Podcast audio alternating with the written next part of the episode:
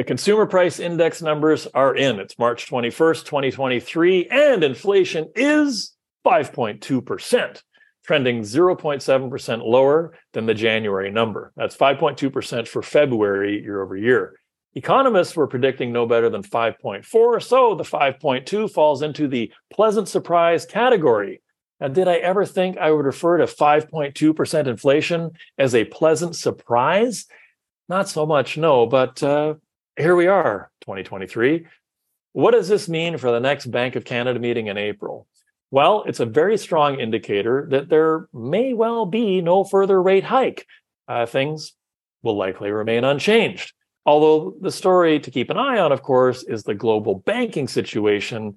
SVB is gone. SVB, an acronym nobody knew 10 days ago, and now everybody knows Silicon Valley Bank, the 16th largest bank in the US with $200 billion in deposits, essentially an institution vaporized overnight.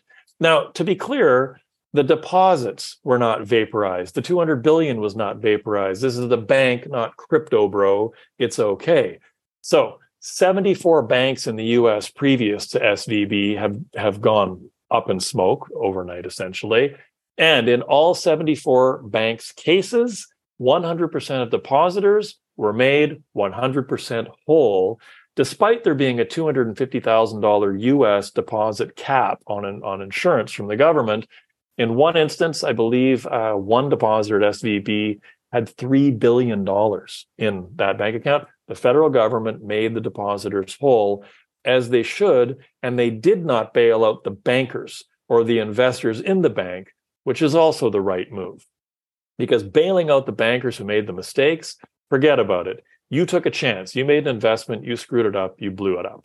But bailing out the depositors is crucial to maintaining confidence and stability in the banking system. And confidence is a big part of the stability of the Canadian banking system as well.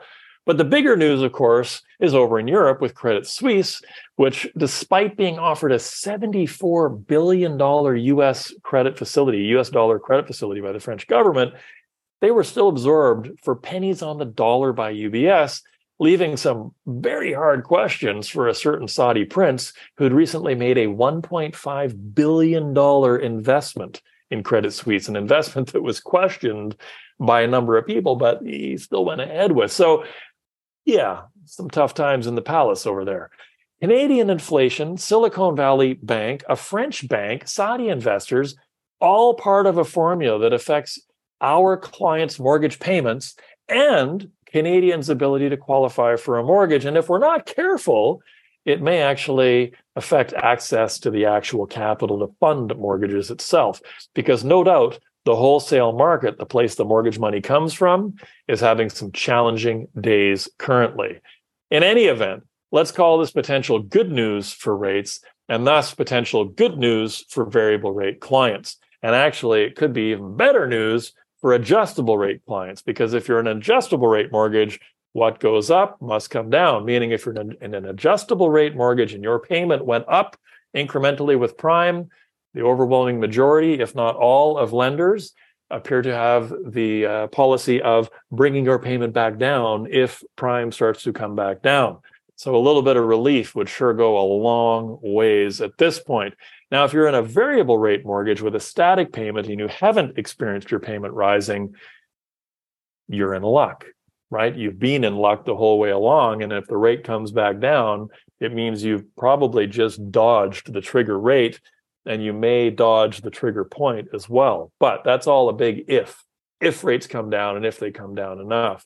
Variable rate mortgage clients, still a little bit of concern about hitting a trigger rate or a trigger point even without rates going further, you could still hit a trigger point if you've already hit a trigger rate. But that's been the deep subject of previous episodes.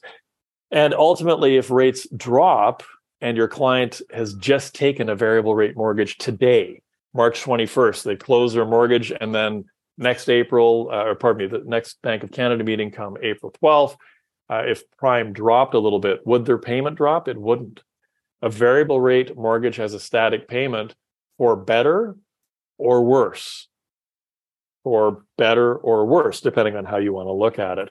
Um, so always lots to keep aware of, right? Anyway, a rate drop, which could be a thing on April 12th, may equate to a payment drop for some, but not for all. Anyway, call your local lender rep for more details. I know a bunch of you already have. Thanks very much. Have a great day.